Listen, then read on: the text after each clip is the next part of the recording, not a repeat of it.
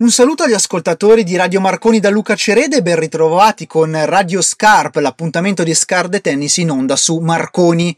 Nel decreto rilancio approvato il 13 maggio è contenuta la nuova regolarizzazione dei migranti prevista da questo decreto. Tra luce e ombre di questa norma proviamo a capirci qualcosa insieme al professor Ennio Codini, responsabile del settore legislazione per la Fondazione ISMU. Buongiorno e benvenuto. Buongiorno a lei e agli ascoltatori. Un provvedimento, quello che abbiamo appena raccontato, eh, fortemente voluto dal Ministero dell'Agricoltura e degli Interni nel segno dell'emersione dei rapporti di lavoro irregolari, dei contratti legati a, soprattutto al lavoro stagionale nell'agricoltura e nelle case, colf e badanti. Che peso avrà questa norma nel quadro sociale e del mondo del lavoro, secondo lei? Per come è configurato il provvedimento e per i tempi previsti, probabilmente non potrà avere un grande impatto sul lavoro stagionale in agricoltura, perché ormai è tardi, i tempi saranno relativamente lunghi. Per quel settore specifico forse l'impatto non sarà molto grande. In generale, invece, per quel che riguarda l'emersione dei rapporti di lavoro irregolari, possiamo aspettarci un impatto significativo, cioè di centinaia di migliaia di persone che vedranno regolarizzata la propria posizione. Questo deve essere quello che è avvenuto anche in precedenti campagne di regolarizzazione che sono state avviate negli ultimi decenni da vari governi. Quindi a questo lato possiamo pensare a qualche centinaio di migliaia di posizioni di lavoro e poi anche tanto al permesso di soggiorno che verranno regolarizzate e questo certo è un effetto uh, estremamente importante. Si tratta secondo lei di una regolarizzazione quindi un po' troppo settoriale che non incide neanche troppo, soprattutto sul lavoro agricolo, visto che nei campi si lavora già e anche da mesi.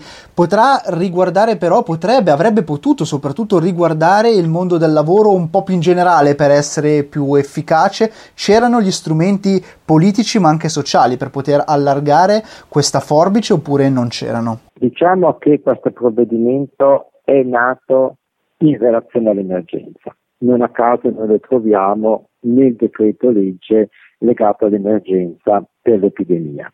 Era nato legato all'emergenza e addirittura in origine era stato pensato solo con riferimento al lavoro stagionale in agricoltura, perché in quel settore c'è una specifico legato all'emergenza per il blocco delle frontiere che impedisce l'ingresso dei lavoratori stagionali. Quindi questo provvedimento non era stato pensato come una regolarizzazione su larga scala, ma come un provvedimento emergenza. Dopodiché nella definizione del provvedimento c'è stato un limitato allargamento perché si è andato in generale a prendere come riferimento il lavoro agricolo e poi anche il lavoro diciamo, in ambito familiare. Che cosa è rimasto escluso? Eh beh, sono rimasti esclusi certi settori importanti, faccio solo un esempio, l'edilizia di carattere generalizzato fosse difficilmente proponibile. Certo, se si fosse superato il limite del riferimento ai settori avremmo avuto una maggiore questione di rapporti e una maggiore contrazione del numero di immigrati in posizione irregolare. La valutazione è stata squisitamente di tipo politico. E restiamo su quest'ultimo tema, infine, nel concreto quali saranno secondo lei gli effetti sul numero degli irregolari presenti in Italia? Ci saranno dei mutamenti e se sì, in che direzione? Ovviamente noi non possiamo sapere in modo esatto quanti sono gli irregolari presenti in Italia, perché per definizione si tratta di una quota di popolazione non registrata e quindi sfugge ad un calcolo preciso. Secondo stime della Fondazione ISMO, comunque, che vedo vengono comunemente accettate, gli irregolari presenti in Italia sarebbero circa 600.000. Crisi economica nei prossimi mesi dovesse diventare molto pesante, probabilmente questo potrebbe andare a ridurre il numero delle regolarizzazioni.